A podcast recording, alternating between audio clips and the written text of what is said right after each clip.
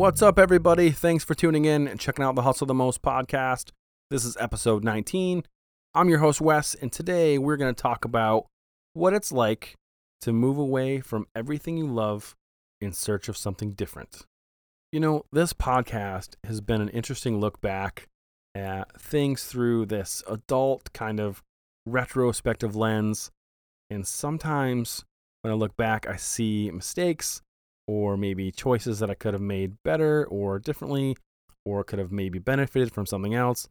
Like, I'm a pretty big fan of the phrase, you don't know what you don't know. And it's easy to look back and think to yourself, well, that was dumb.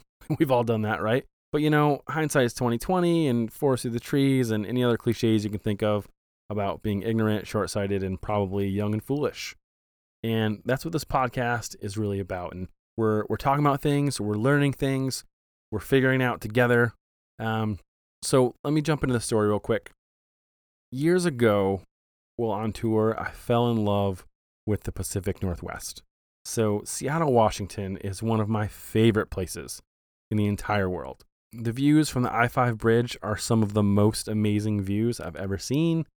The people are great, the food is fantastic, the rain is absolutely brilliant, and I really moved there looking for something different. And I had these visions at one point of being stuck in Flint or Detroit and working a job or playing in some band. And I think it just wasn't for me. I said this before that had I never picked up a pair of drumsticks when I was 14, I probably would be in Flint and be 40 years old and working at some fast food place or something equally as outlandish. And I mean, maybe, maybe not because, you know, I like to hustle and I like to try to make something out of nothing. But I think part of that successful hustling is having a positive attitude. And when I was living in Flint and Detroit, I don't think I had the right attitude or outlook to successfully hustle the most. Just just be straight up honest. I remember having this conversation with my dad and I was talking about moving out west. And I said I was a little hesitant because I didn't want to be so far away from him and you know, he told me he's like, "You know what? Just go." He's like, Not trying to be a jerk, but just go. He said, I got stuck in this town years ago, and he's talking about Flint.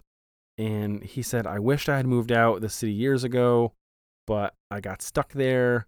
And, you know, he's like, I got married and I had kids, and you kids were in school. And we just kind of settled down there. And he always regretted it. And so he said, you know, if I ever had this opportunity to leave, that, that I should take it. And he would be pretty upset if I, you know, stayed around town just because he was there, you know. So um, I moved to Washington in 2001 and I lived there for about 10 years, um, kind of on and off. And that's a longer story, which we'll get into later, but it's crazy to me how far away Seattle is from everything. I mean, look at any map and just look at Seattle and then look where everything else is. It's so far away. I think it was really good for me to move so far away because, you know, I think anyone in their 20s really should like move away after high school or go to college or travel and just get out and see stuff. I honestly think that was the best thing I could have ever done. I remember on the way out, like the biggest skies, like driving through Montana and Wyoming and some of the coolest landscapes I had ever seen. And it's funny to, to think about it that way because, you know, I had driven that road I 90, I 70, I 80, like so many times back and forth across the country while I was touring.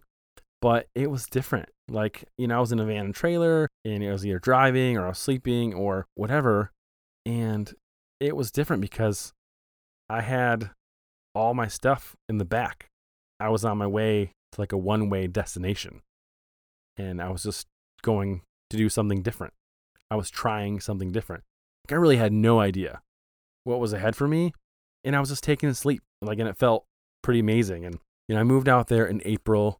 And if you've ever been to the Pacific Northwest, like in the spring, you probably get it. But the Puget Sound is so beautiful in the spring, like big, bright blue skies. And you can see for miles. Mount Rainier is like boldly standing super tall and snow capped all summer long. It's just brilliant. It's really cool. I guess I sound like a weird weatherman that loves snow capped mountains or something.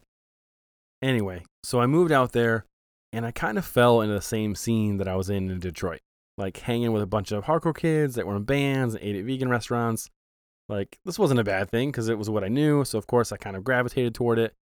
And I just, I felt like things were just much lighter there. And it sounds strange, but it just felt lighter. Everything felt lighter. I don't, I can't even really explain it. You know, this is my first real experience like inserting myself into another scene in another city. I mean, I guess I kind of did it when I moved from Flint to Detroit, but there was always some overlap in some similar, um, you know, people that kind of went back and forth. But this was kind of similar, but it's actually like a full on self immersion. So just jumping in headfirst, and I had a few friends out there that I knew from from touring, but I didn't really see them that often. I thought I had this this assumption, I guess. I thought that when I moved there, it would be much like it was when I was out there playing shows where everyone would come to hang out and it was like a big party and it was just super fun and everyone was around, everyone went to eat dinner, and it was just a great thing. But the reality was that once you live in a place and you're there there, like it's just like everywhere else. Like people have jobs, people have girlfriends, responsibilities, and my assumption that the party never stops and people would go out of their way to come hang out was completely wrong. This one actually hit me pretty hard. So, you know, I had a, I had an assumption and I was just dead wrong. It actually took me quite a while to figure it out and it kind of messed me up for a little bit. Um, I kind of had this moment of, oh, like all these people that were my friends aren't really my friends, which completely wasn't true. They just were doing regular life stuff we forget about regular life stuff. So let's talk about assumptions for a second. So assumptions are pretty dangerous, right? We all know this. And of course, we all do it, but it's kind of like making a bet. So I bet you when someone says they don't gamble, um, they do make assumptions. So they kind of gamble um, mentally, right? So when you make an assumption, you're kind of betting that something is going to happen. And most of the time, we act on it thinking that we're right. Otherwise, we wouldn't do it, right? So we have this process in the design world where we question all of our assumptions so we can make informed decisions. Imagine if we did that in real life. Like it sounds it sounds bananas to think about that. But imagine if you just went through a whole day and didn't make any assumptions. Um and this this if you think about it, this kind of trips you up. So if you're driving and someone's at a stop sign or coming to a stop sign, you would assume they're going to stop, right? So this could actually trip you up pretty good um, because some of them are just such a given, right? It's such a um, ingrained process that you see a stop sign, you know that person's probably going to stop, so you're going to go before they complete their stop, hoping that they do stop, assuming that they do stop, right? But if you're designing something like a car or a building or a city, you know, something that has some like longevity to it, and you really need to question every assumption that you can, everyone you can think of, and then some. This is why we have subject matter experts that we bring in to ask the questions that we don't even think about. Um, this is why I'm brought in sometimes to ask questions to people in healthcare that people in healthcare don't think about, like it's part of it. So I think that making assumptions is kind of like skipping a step, like skipping a crucial, crucial step in a decision making process. So I'm just going to go out on a limb here and say that I think making assumptions is basically like setting yourself up to fail. Again, it's like a bet, right? It's like a bet. You're just betting that something is going to happen. You're betting that something's going to happen and someone's going to say something. You're betting that some sort of thing is going to occur, whatever it is. So let me tell you right quick how assumptions used to absolutely destroy my day. This is this is this is a tough one to even bring up. So this is a very very small thing, but every time it happened, it crushed me, and I did it to myself, and I did it for years. So when I played in a band in Detroit, we would have practice every Tuesday and Thursday, and on those days, I would think all day long while at work about practice. Right? I'm like, oh, I'm thinking about the songs that we're gonna play and I started thinking about different song ideas that I had in my head that I wanted to work on at practice and I wanted to bring up. And I was like just building this practice session in my head of what was going to happen. But when I got to practice, someone would say, hey, I got to roll early. Can we just uh, run through the set and then uh, take off? And I would instantly be put in the worst mood ever. Like instant attitude shift. And it's completely 100% not fair to anyone else in the room. And it was 100% internal and it absolutely crushed me. I set myself up by thinking something was going to happen, didn't communicate to anyone, and was totally crushed when it didn't happen. Like, this is completely the dumbest thing in the world. But I'll be willing to bet that I am not the only one that does this. I mean, it was totally and 100% on me and completely, completely dumb. And the lesson learned is that's what I get for assuming, right? So I only lived in Washington on that stint for about nine months.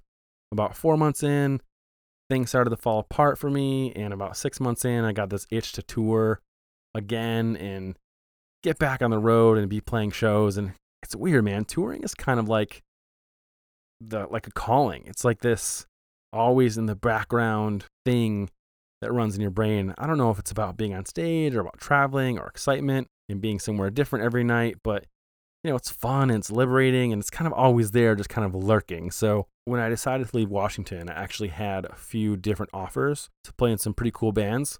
Um, both of them being on the East Coast. So I was on the West Coast. Obviously, wasn't going to work.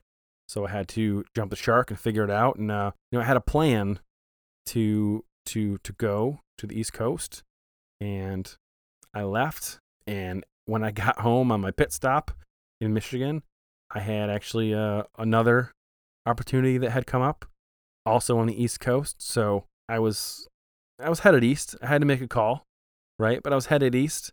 Um, was I going to go north or south? That was like my that was my my options. And I think we're going to get into that on the next one.